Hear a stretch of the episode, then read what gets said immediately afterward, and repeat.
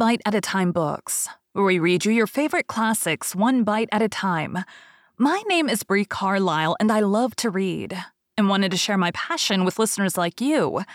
If you want to know what's coming next and vote on upcoming books, sign up for our newsletter at biteatatimebooks.com. You'll also find our new t shirts in the shop, including podcast shirts and quote shirts from your favorite classic novels. Be sure to follow my show on your favorite podcast platform so you get all the new episodes. You can find most of our links in the show notes. But also, our website, biteatatimebooks.com, includes all of the links for our show, including to our Patreon to support the show, and YouTube, where we have special behind the narration of the episodes. We're part of the Bite at a Time Books Productions Network. If you'd also like to hear what inspired your favorite classic authors to write their novels, and what was going on in the world at the time, check out the Bite at a Time Books Behind the Story podcast, wherever you listen to podcasts. Please note, while we try to keep the text as close to the original as possible, some words have been changed to honor the marginalized communities who've identified the words as harmful, and to stay in alignment with Bite at a Time Books' brand values. Today we'll be continuing Great Expectations by Charles Dickens. Chapter 31 On our arrival in Denmark, we found the king and queen of that country elevated in two armchairs on a kitchen table holding a court. The whole of the Danish nobility were in attendance, consisting of a noble boy in the wash leather boots of a gigantic ancestor, a venerable peer with a dirty face who seemed to have risen from the people late in life, and the Danish chivalry with a comb in its hair and a pair of white silk legs and presenting on the whole a feminine appearance. My gifted townsman stood gloomily apart with folded arms, and I could have wished that its curls and forehead had been more probable. Several curious little circumstances transpired as the action proceeded. The late king of the country not only appeared to have been troubled with a cough at the time of his decease, but to have taken it with him to the tomb, and to have brought it back, the royal phantom also carried a ghostly manuscript round its truncheon, to which it had the appearance of occasionally referring, and that too with an air of anxiety and a tendency to lose the place of reference, which were suggestive of a state of mortality. It was this, I conceive, which led to the shades being advised by the gallery to turn over, a recommendation which it took extremely ill, it was likewise to be noted of this majestic spirit that, whereas it always appeared with an air of having been out a long time and walked an immense distance, it perceptibly came from a closely contiguous wall. This occasioned its terrors to be received derisively. The Queen of Denmark, a very buxom lady, though no doubt historically brazen, was considered by the public to have too much brass about her her chin being attached to her diadem by a broad band of that metal, as if she had a gorgeous toothache, her waist being encircled by another, and each of her arms by another, so that she was openly mentioned as the kettle drum.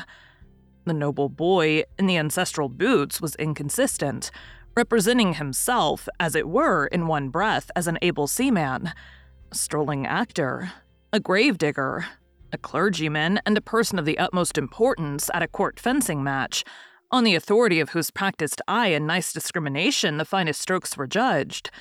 This gradually led to a want of toleration for him, and even on his being detected in holy orders and declining to perform the funeral service, to the general indignation taking the form of nuts.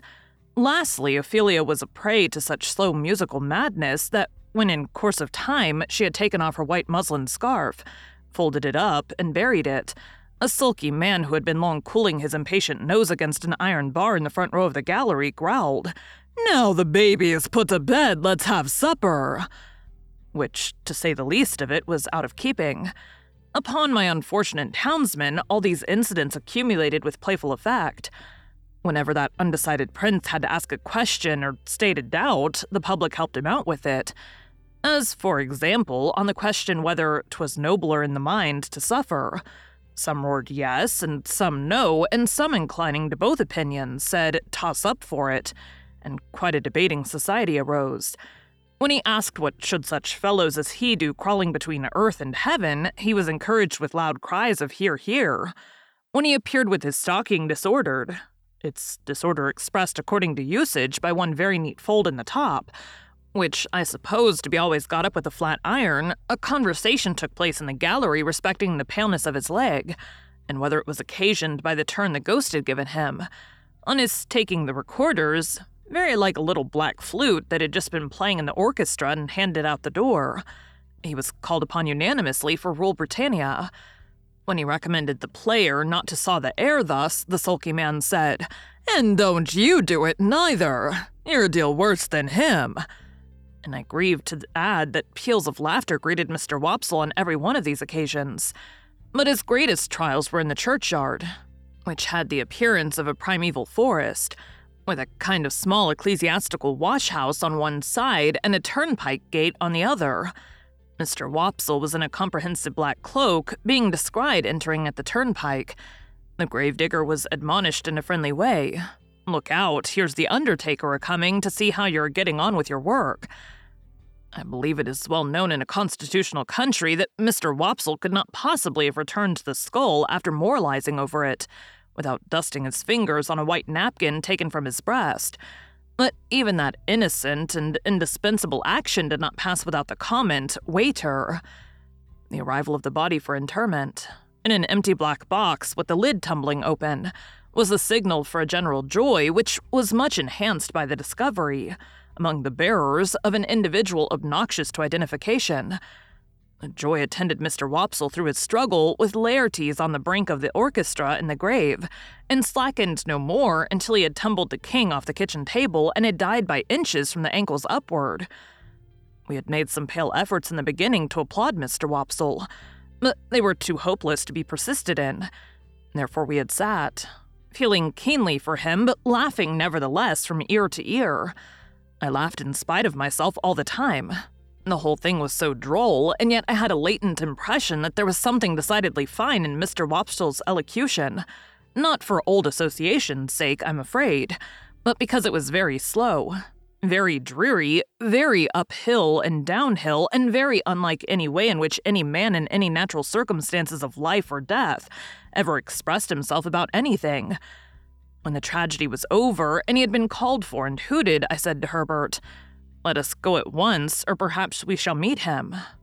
We made all the haste we could downstairs, but we were not quick enough either. Standing at the door was a Jewish man with an unnatural heavy smear of eyebrow who caught my eyes as we advanced and said when we came up with him, Mr. Pip and friend. Identity of Mr. Pip and friend confessed. Mr. Waldengarver, said the man. Would be glad to have the honor. Waldengarver? I repeated when Herbert murmured in my ear, probably Wopsle. Oh, said I. Yes, shall we follow you? A few steps, please. When we were in a side alley, he turned and asked, How do you think he looked? I dressed him. I don't know what he had looked like except a funeral, with the addition of a large Danish sun or star hanging round his neck by a blue ribbon that had given him the appearance of being insured in some extraordinary fire office, but I said he had looked very nice. When he had come to the grave, said our conductor, he showed his cloak beautiful, but judging from the wing, it looked to me that when he see the ghost in the Queen's apartment, he might have made more of his stockings.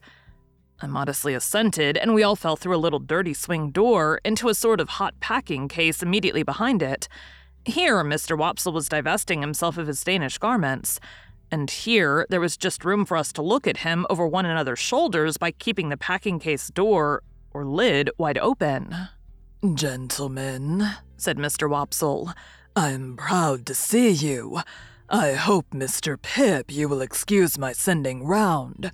I had the happiness to know you in former times and the drama has ever had a claim which has ever been acknowledged on the noble and the affluent.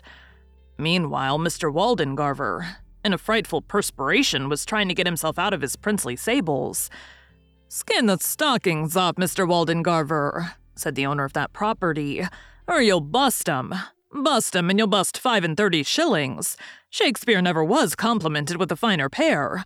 Keep quiet in your chair now and leave him to me. With that, he went upon his knees and began to flay his victim, who, on the first stocking coming off, would certainly have fallen over backward with its chair, but for there being no room to fall anyhow. I'd been afraid until then to say a word about the play. But then Mr. Waldengarver looked up at us complacently and said, Gentlemen, how did it seem to you to go in front? Herbert said from behind, at the same time poking me, Capitally. So I said capitally. How did you like my reading of the character, gentlemen? said Mr. Waldengarver, almost, if not quite, with patronage. Herbert said from behind, again poking me, Massive and concrete. So I said boldly, as if I had originated it, and must beg to insist upon it, massive and concrete. I'm glad to have your approbation, gentlemen, said Mr. Waldengarver, with an air of dignity in spite of his being ground against the wall at the time and holding on by the seat of the chair. But I'll tell you one thing, Mr. Waldengarver, said the man who was on his knees, in which you're out in your reading. Now mind, I don't care who says contrary. I tell you so. You're out in your reading of Hamlet when you get your legs in profile. The last Hamlet as I dressed made the same mistakes in his reading at rehearsal, till I got him to put a large red wafer on each of his shins, and then at that rehearsal, which was the last, I went in front, sir, to the back of the pit. And whenever his reading brought him into profile, I called out, I don't see no wafers. And at night, his reading was lovely. Mr. Waldengarver smiled at me as much to say, a faithful dependent, I overlook his folly, and then said aloud, My view is a little classic and thoughtful for them here, but they will improve, they will improve. Herbert and I said together, Oh, no doubt they would improve. Did you observe, gentlemen, said Mr. Waldengarver, that there was a man in the gallery who endeavored to cast derision on the service? I mean the representation. We basely replied that we rather thought we had noticed such a man. I added, he was drunk, no doubt. Oh dear, no, sir, said Mr. Wopsle. Not drunk. His employer would see to that, sir. His employer would not allow him to be drunk. You know his employer? said I.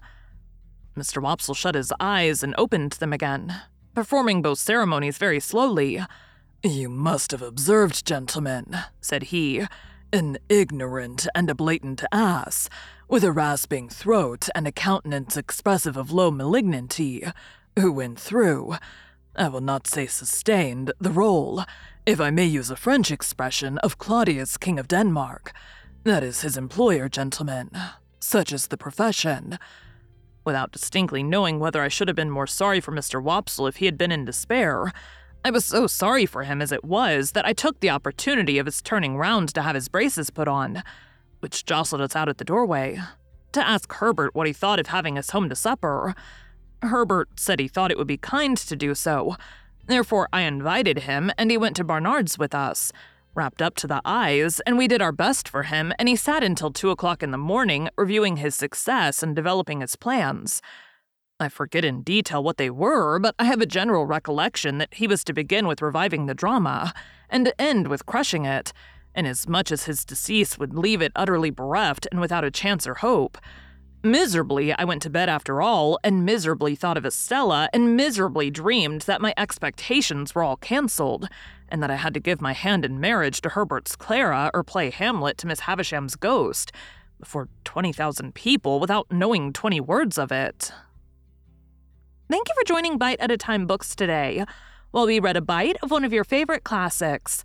Again, my name is Bree Carlile, and I hope you come back tomorrow for the next bite of Great Expectations. Don't forget to sign up for our newsletter at biteatatimebooks.com and check out the shop. You can check out the show notes or our website, biteatatimebooks.com, for the rest of the links for our show. We'd love to hear from you on social media as well.